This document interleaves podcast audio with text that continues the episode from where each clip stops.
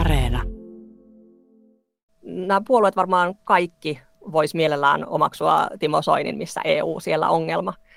Mutta sitten sillä, että mikä se ongelma on ja mikä sen ratkaisu on, niin ei oikein millään näistä puolueista ole semmoista hirveän tarkkaa vastausta.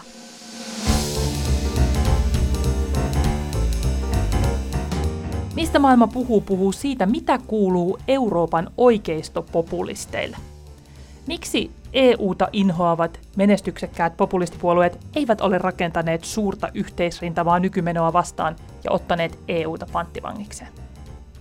Me puhutaan tietenkin nyt puolueista, joita Suomessa edustaa perussuomalaiset. Tuossa muutama vuosi sitten nämä kansallismieliset oikeistopuolueet voittivat vaaleja siellä täällä Euroopassa. Tuntuu jopa, että koko manner oli kääntymässä radikaalisti oikealle. Näitä puolueita yhdisti asiat kuten maahanmuuton vastustaminen, konservatiiviset perhearvot ja inho E U:ta kohtaan. Kuten hyvin tiedämme, britit sitten ottivat ja jättivät E U:n, minkä jälkeen Euroopassa alettiin keksiä kilpaa tällaisia uusia ennesanoja, kuten italexit, frexit, grexit, nexit. No, ei varmaan tarvitse jatkaa tätä luetteloa tai sitten ymmärtää, mihin olen pyrkimässä. Mutta kas, kukaan muu ei ole mennyt minnekään. E U ei hajonnutkaan oikean laidan populistien käsissä. Mua kuitenkin kiinnostaa, minkälaista valtaa näillä puolueilla nyt tällä hetkellä oikeasti on E U:ssa. Viime kesänä jopa näytti, että jonkinlainen momentum olisi käsillä. Tuolloin perussuomalaisten europarlamentaarikko Laura Huhtasaarella oli uutisia. Mutta kuinka sitten kävikään ja miksi oikeistopopulistien yhteistyö on niin vaikeaa? Siitä ovat puhumassa E U:ta seuraava ulkomaan toimittaja Satu Helin ja Italian toimittajamme Jenna Vehviläinen. Minä olen Jenny Matikainen. Satu, mitä Laura Huhtasaari siis tuolla viime kesänä ilmoitti ja miksi se oli uutinen? Heinäkuussa Laura Huhtasaarella oli toimittajille viesti, että Euroopan parlamenttiin syntyy uusi kaikki oikeistopopulistiset puolueet yhdistävä ryhmä. Tästä sitten Helsingin Sanomat teki jutun, jossa Laura Huhtisa- Huhtasaari kertoi, että tästä on haaveiltu jo vuodesta yhdeksäntoista. Kaikki näytti, että selvä homma, näin mennään. Mutta tässä on yksi ongelma.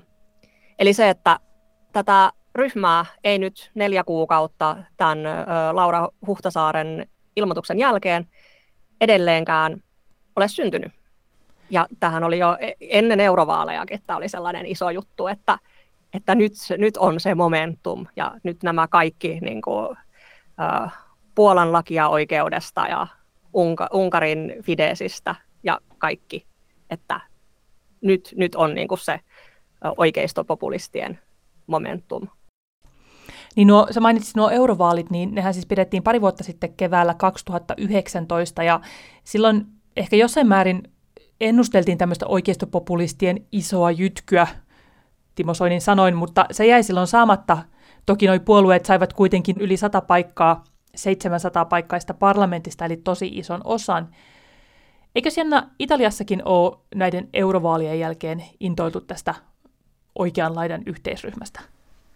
Joo, tämähän on käytännössä se asia, mistä Italiassa on puhuttu jo kaksi ja puoli vuotta. Eli Italian oikeistopopulistijohtaja Matteo Salvini on äh, jo kaksi ja puoli vuotta sanonut, että kyllä se pian perustetaan, se oikeistopopulistien ryhmä sinne europarlamenttiin, mutta tosiaan sitä ei vielä ole tapahtunut. Niin muistutan Jenna ensin vähän, että kuka tämä Salvini onkaan ja mitä hän oikein on siellä Italiassa puuhannut. Ei, jotain uutisia toki Suomeenkin tulee, mutta ne saattaa välillä mennä vähän ohi. Joo, Italian ö, oikeistopopulistipuolueella Legan johtaja on siis Matteo Salvini. Ähm, hän teki äh, muutama vuosi sitten puolueellensa muodonmuutoksen ja kasvatti sen suosiota äh, aika marginaalisesta puolueesta tosi suureksi puolueeksi. Hän pääsi hallituksen sisäministeriksi, teki aika maahanmuuttovastaista politiikkaa, pysäytti siirtolaislaivoja Välimerelle ja kasvatti kannatustaan aina eurovaaleihin asti ja voitti ää, eurovaalit. Ja hän, hän on ollut eturivissä puuhaamassa tätä oikeistopopulistien järjestäytymistä E U:ssa. Ja hän järjesti esimerkiksi ennen eurovaaleja tämmöisen valtavan kansallismielisen oikeiston kokouksen Milanossa ja sinne matkasi myös perussuomalaisten Laura Huhtasaari. Miksi jos sitten Italiassa Salvini oli niin innokas, että nyt meidän pitää saada nämä kaikki, kaikki oikeistopuolueet koolle? No hän halusi tietenkin käyttää tämän oman hetkensä hyväksi. Hän halusi valtaa E U:ssa ja ajoi tätä eurooppalaisten populistien yhdistymistä parlamentissa, jotta se heidän kansallinen momentum ei menisi ohi ja sen saisi käytettyä myös, myös järjestäytymiseen E U:ssa. Toki tässä nyt oli mukana myös sellaista Salvinin politiikkaan kuuluvaa poliittista uhoa. Se kuuluu hänen, hänen viestintäänsä tosi vahvasti. Hänen retoriikkansa kotimaassa Italiassa perustuu sille, että hän vastustaa E U:ta nykymuodossaan ja käytännössä ideana oli se, että lähdetään viemään tätä ajatusta yhteen E U:ssa, mikä sitten onkin aikamoisen paradoksaalista monin tavoin. Vähän tuossa jo lähdettiin keulimaan, mä tajusin, että tietenkin pitää kysyä, että miksi tämä, miksi sitä nyt edes kutsuisi, laitaoikeiston yhdistyminen olisi niin iso juttu Euroopassa? Siitähän on puhuttu jo siis ainakin nyt vuosikymmen. Jos tämä ryhmä niin kuin syntyisi, niin siitä tulisi Euroopan parlamentin kolmanneksi suurin ryhmä, mikä tarkoittaa käytännössä siis totta kai lisää rahaa, lisää puheaikaa, toden, siis aivan lähes varmasti valiokuntien puheenjohtajuuksia, siis kyllä sillä tavalla niin kuin enemmän valtaa ja näkyvyyttä. Niin mä mietin sitä, että sillä olisi varmaan myös ihan tosi iso tämmöinen niin kuin symboliarvo, että näytettäisiin, että seisotaan yhdessä ja ympäri Eurooppaa on meitä samanmielisiä. Nimenomaan, että kun niin kuin moni puolue eri maissa niin isosti ratsastaa semmoisella niin kuin E U-vastaisuudella, ehkä jonkinlaisella nationalismilla, kansallismielisyydellä. Ja sitten se iso ajatus on se, että entä jos, jos nämä kaikki liittyisi yhteen, että jos ne yhtenä rintamana ikään kuin vastustaisi E U:ta ja sitä niin kuin nykyistä suuntaa, ehkä niin kuin liberalismia, niin että ne vois yhdessä niin kuin kääntää tämän koko ison E U-laivan johonkin ihan muualle. Että nimenomaan kaikki nationalistit yhtykää. Niin se on jännä, koska mä jotenkin, kun ruvettiin pohtimaan tätä aihetta ja mä rupesin miettimään taaksepäin, niin mä jopa vähän odotin sellaista hetkeä. Että ikään kuin kun tuntuu, että, että näitä niin kuin puolueita nousee siellä täällä ja tavallaan se, että jossain vaiheessahan, koska heillä on niin samantyylinen agenda, että jossain vaiheessahan he ottavat sitten E U:n haltuun ja mitä ikinä sitten sille haluavatkaan tehdä sen jälkeen, mennään siihen vähän myöhemmin, mutta mitä näille puolueille Euroopassa muuten kuuluu? Mitä Salvinille kuuluu tällä hetkellä? Onko hän yhtä suosittu kuin tuolla, mistä Jenna äsken kertoisit? Entäs sitten muualla? Joo, Italiassa äh, Salvini itse asiassa ei todellakaan ole enää niin suosittu kuin eurovaalit äh, voitettuaan. Ja hänen kannatuksensa on laskenut äh, koronapandemian aikana. Hänet on heitetty kertaalleen ulos hallituksesta. Ähm, hän ei ole ollut sisäministeri enää äh, yli kahteen vuoteen. Nyt hän on taas hallituksessa, mutta ei ole saanut ministerin paikkaa ollenkaan. Äh, käytännössä näyttää siltä, että että Lega puolueena on, on todella jakautunut ja osa Legan parlamentaarikoista jäsenistä on niin kuin Salvinin kannalla, haluaisi tällaista yhtenäisyyttä kansallismielisessä oikeistossa myös Euroopassa, mutta osa on taas paljon maltillisempia kuin Salvini. Ja Salvini, Salvinin tähti on niin sanotusti ehkä nyt nyt ö, laskemassa ja laskenut. Mutta se, että Salvini edelleen kuitenkin tässä on selvästi näiden muiden Euroopan oikeistotähtien, oikeistojohtajien ö, joukossa pidetään tällaisena tosi isona hahmona. Ja kun Marine Le Pen ja Unkarin pääministeri Viktor Orbán tapasivat viime viikolla Unkarissa ja he viittasivat Salvinin tällaisena sankarina. Miten osaksi Satu sanoa, muualla Euroopassa me kaikki tiedetään Unkari, Puola, siitä on uutisoitu paljon, että siellä, siellä ei voi sanoa, että kenenkään oikeisto- tai laita oikeistojohtajan tähti olisi kovinkaan paljon hiipumassa. Ei, se, siis siellä nimenomaan momentumhan on, on siellä, et, et, mutta siinä on niin kuin enemmän sitten se ongelma, että, että nämä ihmiset, niin kuin Viktor Orbán, niin hän ei halua johtaa mitään miniliikettä eikä muuta, että että hän haluaa johtaa Eurooppaa. Ja se on, niin kuin, se on askel ikään kuin eteenpäin siitä, kun mitä tässä nyt tavoitellaan. Mutta se on totta, että se on tosi niin kuin osoitus siitä, että jotain on tekeillä. Niin oli tämä viime viikkoinen Marine Le Penin ja Viktor Orbánin tapaaminen. Se oli tiettävästi kuitenkin ensimmäinen kerta, kun he niin kuin suostu menemään kahdestaan jonnekin. Väitettiin, että heidän ensimmäinen kättely, en ole siitä varma, mutta on ollut yleisessä tiedossa, että nimenomaan esimerkiksi Viktor Orbán on aktiivisesti vältellyt Marine Le Peniä, mutta nyt sitten on, niin kuin, pidetään ikään kuin nenästä kiinni ja yritetään väkisin luoda tällaisia niin, yhteyksiä. Että se osoittaa sitä, että tätä projektia pidetään tärkeänä, mutta se, että mistä syistä, niin siihen on, se on sitten varmasti eri asia.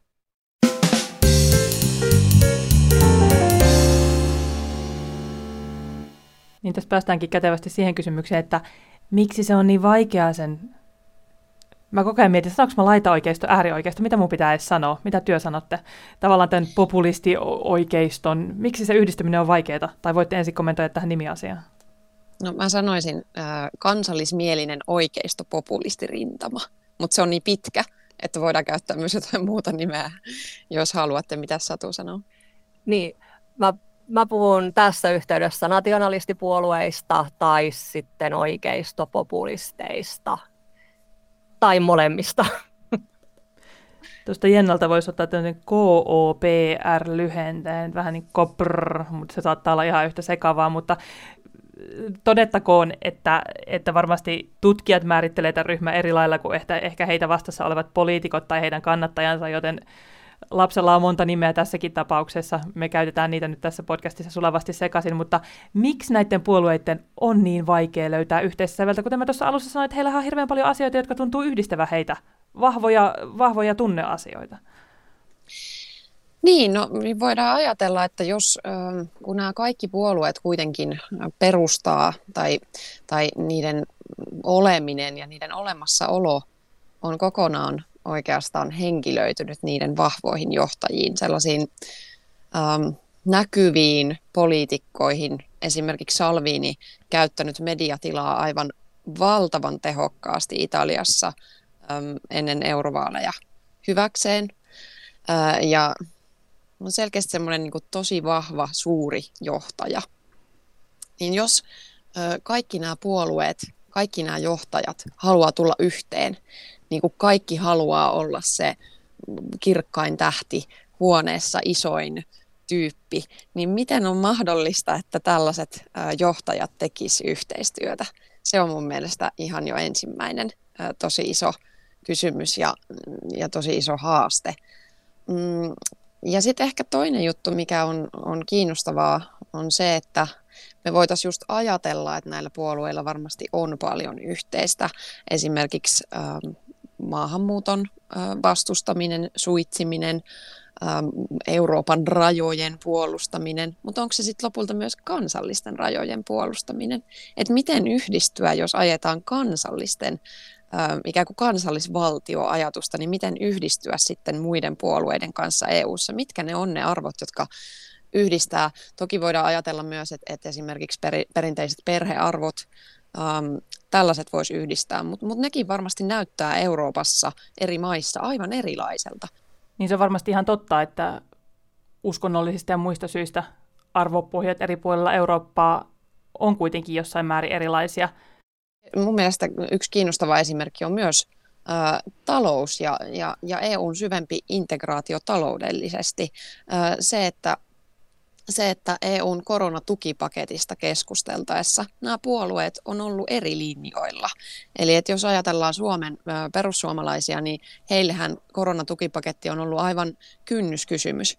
He ovat vastustanut alusta asti koronatukipakettia, kun taas Italiassa Italian veljet ja La Lega on molemmat lopulta äänestäneet tukipaketin puolesta. Italia, sanottakoon tässä välissä, että Italia on siis koronatukipaketin yksi suurimmista hyötyjistä. Eli miten tällaiset puolueet sitten voi tehdä yhtenäistä politiikkaa?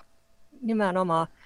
Musta siis näillä puolueilla, niin ne niin kuin vie ihan niin kuin ääripäähän tavallaan ne ongelmat, ongelmat mitä on niin kuin kaikilla eurooppalaisilla puolueilla yhteistyössä. Että, että ei ole mitenkään itsestään selvää, että suomalainen vasemmisto ja espanjalainen vasemmisto pystyy tekemään yhteistyötä tai että ne on kaikesta samaa mieltä. Mutta että siinä on se ero, että niillä on niin kuin jotkut yhteiset arvot, mistä on päästy sopimukseen. Ja sitten taas tässä tapauksessa niin tavallaan se niin kuin suurin arvo on tämmöinen kansallinen itsekkyys. Että, että jos niin kuin tärkein perustamista en luovu on se, että puolustan meidän niin kuin kansallista jotakin asiaa, niin sen varaan on tosi vaikea rakentaa tällaista rajat ylittävää yhteistyötä. Että se on sitä samaa paradoksia. Ja just ehkä se toinen asia on vielä tässä niin kuin suhteessa E U:hun se, että nämä puolueet tosi paljon, niin kun niiden, niiden kannattajissa on hirveästi tietysti niin kuin E U-vastaisuutta. Ja nämä puolueet varmaan kaikki vois mielellään omaksua Timo Soinin, missä E U siellä ongelma. Mutta sitten sille, että mikä se ongelma on ja mikä sen ratkaisu on, niin ei oikein millään näistä puolueista ole semmoista hirveän tarkkaa vastausta. Se on musta ylipäätään kiinnostavaa tuo ajatus just siitä, että, että puolueet, jotka on euroskeptisiä tai jopa niin kuin siitä, siitä eteenpäin eurovihamielisiä, just tämä niin kuin paradoksi siinä, että, että pitäisi tehdä yhteistyötä, jotta saadaan hajotettua eurooppalainen yhteistyö. Mm.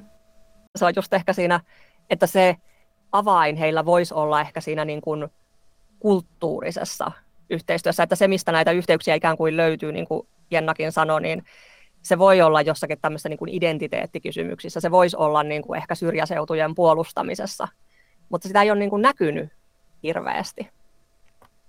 Joo, ja se on tosi paradoksaalista esimerkiksi, jos ajatellaan La Legaa puolueena, niin La Lega ei ole syrjäseutujen puolustajapuolue, vaan La Lega oli aikaisemmin Lega Nord, eli pohjoisen Italian varakkaiden teollisuusalueiden puolustaja, ja ajoi sitä, että, että ne käytännössä itsenäistyisi muusta Italiasta, joka oli köyhä, tällainen niin kuin rasite sille rikkaalle pohjoiselle.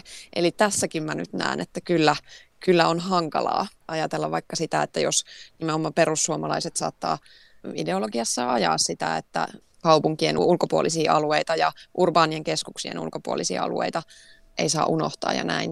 Ja ehkä se, mikä et ei oikein ymmärretä, että mikä sitten lopulta olisi se, miten sitä E U:ta tulisi muuttaa, niin, niin tämäkin Italiasta näyttää kiinnostavalta, koska niin kuin Salvini on nimenomaan ennen eurovaaleja, oli todella E U-vastainen ja eurovastainen, mutta sitten sen jälkeen voitettuaan vaalit sanoi, että no itse asiassa en olekaan sitä mieltä, että, että E U:sta pitäisi lähteä tai, tai euroalueesta pitäisi lähteä, mutta että sitä pitää muuttaa sisältä. Mutta mitä se sitten tarkoittaa vähemmän integraatiota?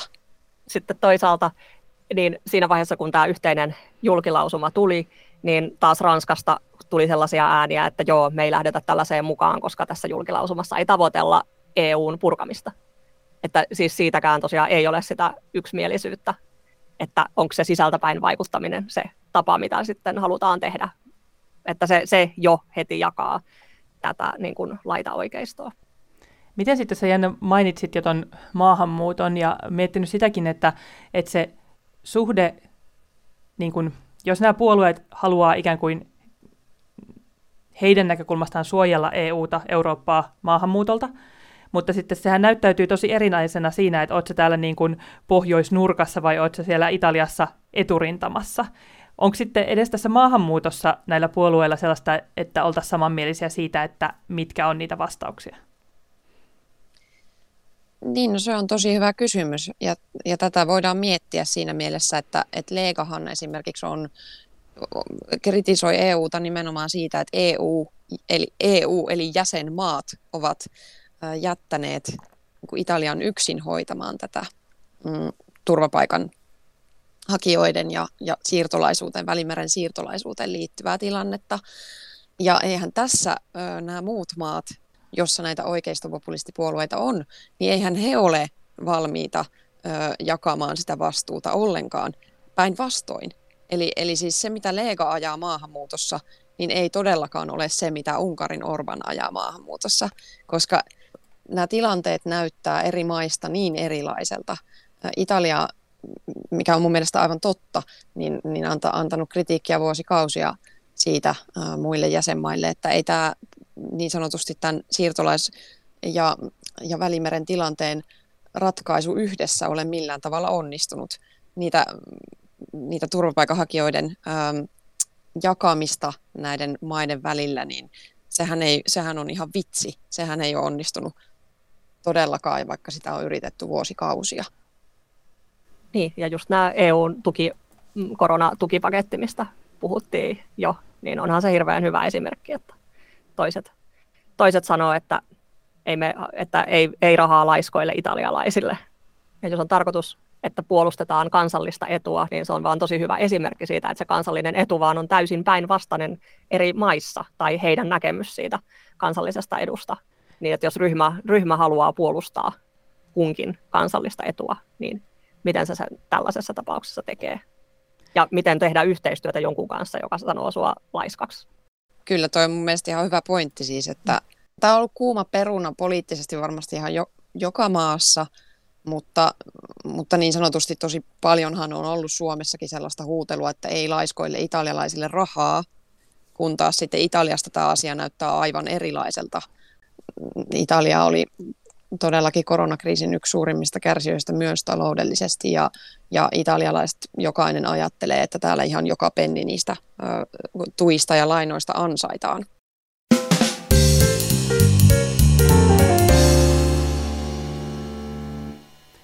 Näyttääkö se nyt sit siltä, että tämä, tämä koko homma on haudattu, että tätä ryhmää ei nyt sitten tule syntymään? Ei se, ei se siltä näytä.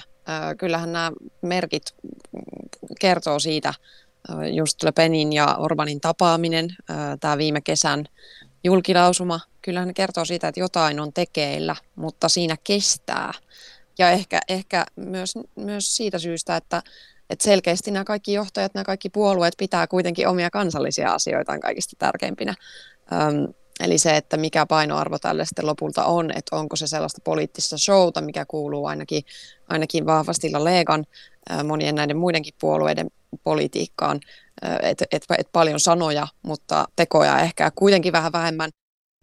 Niin sä nostit tuossa taas esiin tuon julkilausuman, eli siis vaikka tämä ryhmää ei koskaan ole muodostettu, niin joku yhteinen paperi on saatu allekirjoitettua. Selitätkö Satu vielä, että mitä tähän mennessä on siis jo saatu aikaan? Heinäkuussa kuusitoista puoluetta, jossa tosiaan oli mukana Unkarin Fidesz, Puolan Laki ja Oikeus, Suomen Perussuomalaiset, iso kattaus. Ja he kirjoitti tämmöisen parisivuisen yhteisen, ikään kuin periaatelistan, yhteislausunnon. Ja se on se konkreettinen, mitä on tähän mennessä saatu. Ja esimerkiksi missään parlamentin koneistossa, ainakaan niin kuin mun tietojen mukaan, ja kovasti olen etsinyt, niin ei ole käynnissä mitään sellaista, että ikään kuin byrokratiaa, että tällainen ryhmä olisi, mu- olisi muodostumassa. Mutta tosiaan tämmöistä niin kuin bubbling under ehkä jotain on menossa, mutta se on hidasta. Jos jotain sitten tapahtuisi, niin onko olemassa jotain semmoista aikarajaa, milloin me voitaisiin odottaa sen tapahtuvan? Mun arvaus on se, että ne, jotka tätä yhteistyötä niin kuin kovimmin haluaa, niin ne tekee tällä hetkellä tosi paljon töitä sen eteen, että tällainen ryhmä todella saataisiin muodostettua nyt niin kuin vuodenvaihteeseen mennessä. Se vuodenvaihde alkaa olla niin kuin ihan niin kuin viimeinen tämmöinen momentum, koska tota, silloin vaihtuu Euroopan parlamentin puhemies, äh, silloin vaihtuu esimerkiksi valiokuntien puheenjohtajistoa Euroopan parlamentista, ollaan niin kuin vaalikauden puolivälissä. Että mitä, mitä enemmän niin kuin sen jälkeen mennään, niin sitä vähemmän on jäljellä vaalikautta, sitä vähemmän on jäljellä aikaa tehdä mitään sitten tällaisella, tällaisena isona ryhmänä. Ja sitten pitää alkaa keskittyä niihin seuraaviin Euroopan parlamentin vaaleihin, mikä sitten todella olisi tällaisen ison yhteisen ryhmän ikään kuin se joko voimannäyte tai ainakin niin kuin mittari, että että sitten pystyisikö tämmöinen ryhmä niin saamaan Euroopan laajuista kannatusta. Ja jotenkin mua kiinnostaa tosi paljon nähdä se vaalikampanja, että miten niin kuin E U-vastaiset puolueet yhdessä haluaa houkutella uurnille niitä ihmisiä, jotka niin kuin E U:ta kovasti vastustaa, jotka usein äänest- ei niin kuin kauhean mielellään lähde äänestämään Euroopan parlamentin vaaleissa juuri siitä syystä, että nämä tuota, ryhmät tosi kovasti dissaa koko instituutiota. Niin, niin, eli tällainen vaaleihin pitäisi saada sitten joku yhtenäinen strategia todellakin, mutta että näiden puolueiden kannatusta on tällä hetkellä paljon, että en mä, mä sinänsä halua vähätellä sitä, että et, et, et se ryhmä olisi kuitenkin, kuitenkin verrattain iso. Niin tätä mä just mietin, että jos nämä puolueet saisi tämän ryhmittymän kokoon, niin olisiko heillä sitten oikeasti niinku ihan eri lailla valtaa Euroopassa? Vai mitä, mikä teidän epäilys on, että tuossa me lueteltiin paljon haasteita, esimerkiksi just tämä, että kuka johtaa ja millä kärjellä, että luuletteko te, että se ryhmä niinku voisi menestyä vai kuolisiko se ikään kuin sen takia, että sen haasteet on vaan liian suuria? Se niinku mahdollisuus olisi sellainen lumipalloefekti, että itsenään se, että sulla on Euroopan parlamentin kolmanneksi suurin ryhmä, ei vielä tarkoita ihan hirveän paljon. Sun, sulla täytyy olla lisäksi niin kuin komissiossa tuota, niin kuin kyky tehdä yhteistyötä komission kanssa ja totta kai niin kuin neuvoston eli siis jäsenvaltioiden tuki. Se niin kuin päätösten tekeminenhän on niin kuin kuitenkin pitkä ja vaikea yhteistyötä vaativa prosessi, mutta enemmän se symboliarvo, se, että, että sitten olisi niin kuin organisaatio, jonka kautta tehdään niin kuin sellaista oikeaa yhteistyötä, eikä sellaista niin kuin ikään kuin mukayhteistyötä, joka sitten saattaisi niin kuin innostaa muualla tyyliin paikallisjärjestöjä, mitä vaan, että se niin kuin loisi sellaisen momentumin tämmöiselle konservatiivisemmalle, integraation vastaiselle liikkeelle. Niin joku tämän tyyppinen, mutta ihan vaan pelkkä poliittinen ryhmä as such, ei sillä vielä ihan kauhean pitkälle pääse. Semmoisen vielä kysyn tähän loppuun, että jos niin kuin jostakin joku nyt sitten saisi tämän ryhmän onnistumaan, niin luulette, että se, olisiko se Laura Huhtasaari vai olisiko se Salvini vai olisiko, voisiko joku Viktor Orbán, jolla niin sanotusti menee tosi hyvin, niin olla se, joka tämän saa aikaiseksi. Mä niin kuin mietin sitä, että että jos kuitenkin puhutaan puolueista, jotka rakastaa vahvoja johtajia ja ilmeisesti heidän äänestäjätkin viehtyvät sellaisesta, niin voisiko jostain nousta sellainen yhteiseurooppalainen johtaja, joka vetäisi kaikkia puoleensa magneetin lailla? Hyvä kysymys. Mä itse näen, että se ei varmaan Suomesta tule, koska Suomi on kuitenkin yksi ihan pienimmistä näistä puolueista, jotka tähän olisi mukaan lähdössä. Jos tosiaan pitää veikata, niin mä lähtisin veikkaamaan ehkä jonkinlaista kolmen kimppaa. Mä en usko, että pystytään niin kuin siihen, että, että joku yksi ihminen olisi sitten tämän ryhmän kasvot, että se tapa löytää se yhteinen sävel olisi ehkä se, että se johtajuus jotenkin jaettaisiin. Ja tosiaan on samaa mieltä siitä, enkä usko, että se on niin kuin millään tavalla perussuomalaisten edes niin kuin intressi niin olla tällaisessa ryhmässä niin kuin johtoasemassa. Että mä luulen, että heidän strategiaan sopii nimenomaan se, että semmoinen niin kuin mukana oleminen ja eikä tosiaan ehkä niin kuin nyt meppien määräkään riittäisi. Mutta että, että joo, samaa mieltä, että ehkä joku niin kuin Salvini, Orbán, Le Pen, troikka voisi olla se. Mutta että pysyisikö se esimerkiksi kasassa ja kuinka pitkään, niin se on sitten ihan toinen juttu. Niin, että ehkä Salvini, mutta kun häntä, hänenkin politiikkaansa olen tässä vuosikausia seurannut, niin on kyllä hankala nähdä, että, että hän haluaisi huoneeseen, jossa on muitakin ö, huoneen isoimpi, isoimmaksi haluavia hahmoja, niin vain yhdeksi seinäruusuksi sinne ö, muiden kanssa. Mä luulen, että hän haluaa sinne isolle pallille seisomaan ja kaiken kolorian itselleen. Ja mä luulen, että Euroopan parlamentissa on varmaan aika isoja huoneita, mutta ehkä nekin sitten... Nekin alkaa jopa loppua tila kesken, kun laitetaan tarpeeksi, tarpeeksi isoja egoja sinne. Kiitos Jenna ja kiitos Satu. Tämä oli äärimmäisen opettavaista ja hyvä kertaus siitä, mitä tällä hetkellä kuuluu Euroopan kansallismieliselle oikeisto-populistirintamalle.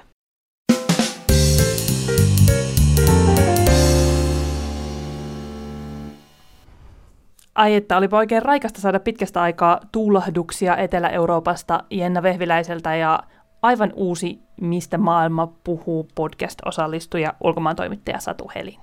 Ensi jaksossa palaamme ilmastonmuutoksen ihmeelliseen maailmaan, sillä minä suuntaan tästä Glasgow'n ilmastokokoukseen ja toivon, että kahden viikon päästä meillä on paljon tuloksia analysoitavana. Mistä maailma puhuu siis jälleen kahden viikon päästä torstaina. Tulkaa tekin takaisin silloin. Kiitos kun kuuntelitte. Minä olen Jenny Matikainen.